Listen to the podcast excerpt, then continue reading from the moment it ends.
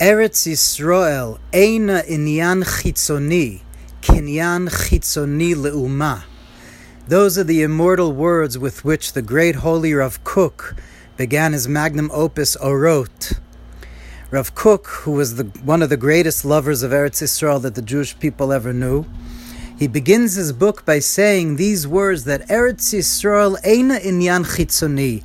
Our connection to the land of Israel is not a side matter.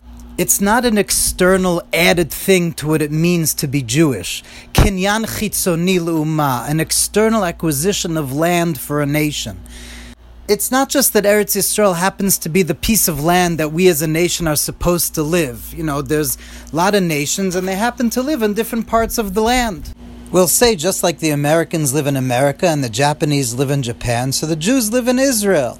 Says Rav Kook, no, and he pretty much the whole book explains that our connection to Eretz Yisrael is much, much deeper than that. In fact, our connection to Eretz Yisrael parallels our connection to Hashem.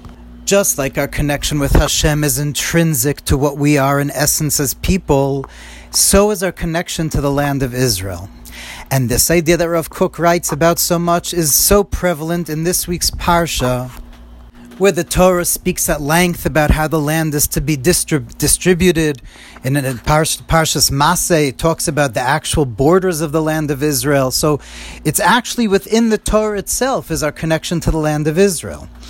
And the Lubavitcher Rebbe has a beautiful talk in which he explained that you see our connection to the land of Eretz Yisrael, our connection to Israel, to the land. In this week's Parsha, we see three ways we're connected to the land of Eretz Yisrael. First of all, when it's being distributed, it says, Larav tamit to the Shevet, to the tribe that has more of a population, give them a bigger portion of land. to the tribe that has less people, give them a smaller portion of land. In other words, Eretz Yisrael was split with a rational, fair, logical way. In other words, everyone had their chelik, their portion in Eretz Yisrael. But then the Torah says, Ach begoyrol yechalak It says in this week's parsha, Ach, however, when you apportion the land of Israel, it has to be with a goyrol, with a lottery. That besides portioning out the land in a logical, rational way, the land had the different portions of the land and their connection to the each tribe again because the connection of Eretz Yisrael is intrinsic to us who we are as a people of God. So besides it being a, given out the different parts of the land logical rationally, there had to be a goyrel. There was a lottery. And the Rashi talks at length about there was a miracle the lottery that the actual pieces of paper spoke somehow. There was a lottery and miraculously each portion of land that they had appropriated to each tribe, that's what it came out in the lottery. So therefore, that means that our connection to Eretz Yisrael, this week's parsha stresses, is also with a goyrel. Chelkeinu goyralenu. And then, of course, we know the whole book of Bereshis tells us that what's in first and foremost, what's our connection to Eretz Yisrael? Yerusha. It's a Yerusha, it's an inheritance from the Avos, from Avraham, Yitzchak, and Yaakov. Hashem promised all three of them that He would give that land to us.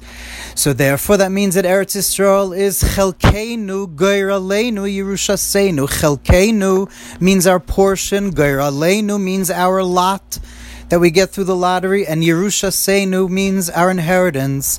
And I'm hoping everyone recalls these words from Shachris, from the morning davening, from the brachas, the earlier parts of davening before the tzibur begins together. We say every day in the earlier parts of davening, Ashreinu, how praiseworthy are we? Matov chelkeinu, manoim geraleinu, umayofe Yerusha Seinu. Ashreinu, how praiseworthy are we, Maltov Chalkeinu, how great is our portion, Umanoim Garaleinu, and how pleasant is our lot, Umayofi Yerushaseinu, and how beautiful is our inheritance. And over here in davening, we're obviously talking about our connection with Hashem, just like Eretz Yisrael, because again, Eretz Yisrael parallels our connection with Hashem. So just like the land of Israel needed these three things for us to be connected to it: an inheritance, a lottery, and a rational, logical apportioning.